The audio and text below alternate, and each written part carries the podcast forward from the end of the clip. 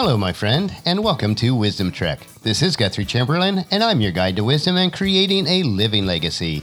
Thank you for joining us for our seven day a week, seven minutes of wisdom podcast. This is day 317 of our trek.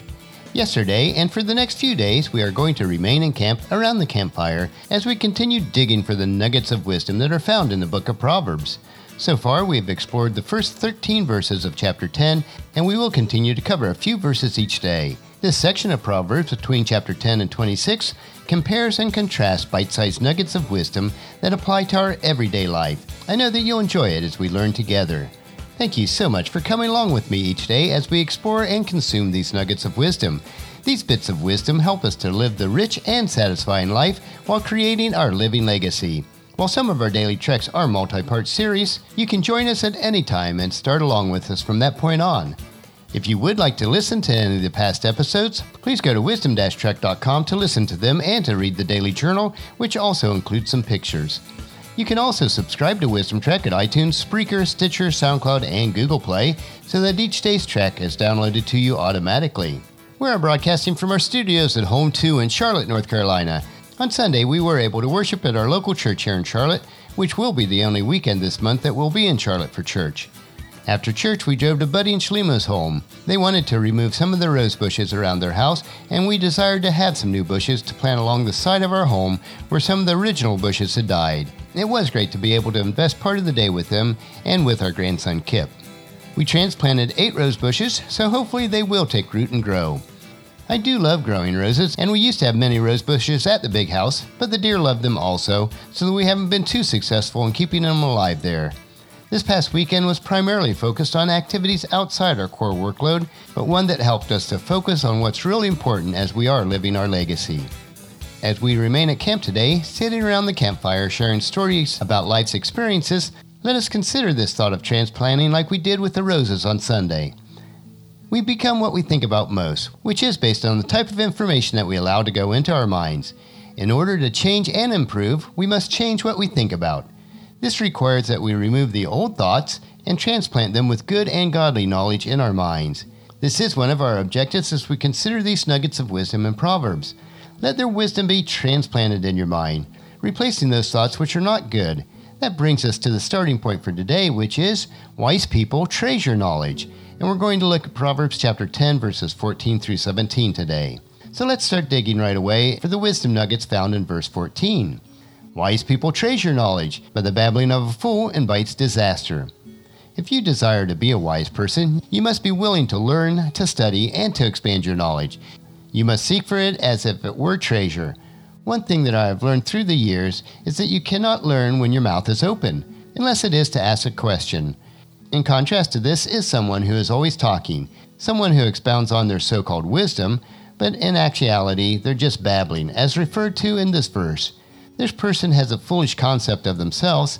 Since they are always talking, they are unable to learn. Therefore, they will not make wise decisions in their lives. This will ultimately lead to disasters and hardships for them. Verse 15 The wealth of the rich is their fortress, the poverty of the poor is their destruction. In this world, there are advantages to having wealth. There's no other way to look at it. God never condemns a person for being wealthy, He just cautions us not to allow wealth to take His place in our lives. Financial success provides us with many more options in life. The analogy of the fortress here is significant. A fortress was used as a means of protection from outsiders who would like to harm a town or a group of people. If we are able to accumulate wealth, we should use it to help and protect those that are in need. It will not only be a fortress for ourselves, but will also provide a place of safety for those who are in poverty. Without that assistance, those who are poor will be taken advantage of and run into destruction. Verse 16 The earnings of the godly enhances their lives, but evil people squander their money on sin. This verse dovetails nicely into the previous one. If we are wise financially, then our lives and the lives of those that we impact will be enhanced. As a wise person who is good and godly, the financial decisions that we make are based on the precepts in God's Word. We can invest our resources into the lives of those that we impact, in contrast to this, if we are not wise with our financial decisions, it will be evident because our resources will be squandered on those activities that are not pleasing to God nor in line with His precepts. Let's move on to verse 17. People who accept discipline are on the pathway to life, but those who ignore correction will go astray. So let me ask you this question today Do you like to be disciplined? I know that I certainly struggle with the concept of it, and you probably do also. It may be that our connotation of discipline is skewed today. To be disciplined is to become a disciple of another who is a master. It is the basic premise of learning, of being eager and willing to improve, even when your shortcomings are pointed out. It gives you a plan and a way to improve because you know what the standard is for achievement. When you are willing to accept discipline, then you are gaining wisdom, which puts you onto the trail of becoming better. In contrast to this is the person who refuses to be disciplined or corrected. They will end up on their own trail, which will not lead to a successful life. They will find themselves wandering without direction or a plan for their lives. I know that we are slowly taking our time at camp this week, but there are times where we need to reflect and ponder these concepts so that they are transplanted into our minds. This will allow for real and lasting changes in our lives. There are so many morsels of wisdom found in the book of Proverbs. Let them permeate your thoughts and impact your lives so that your living legacy will shine through for everyone to see.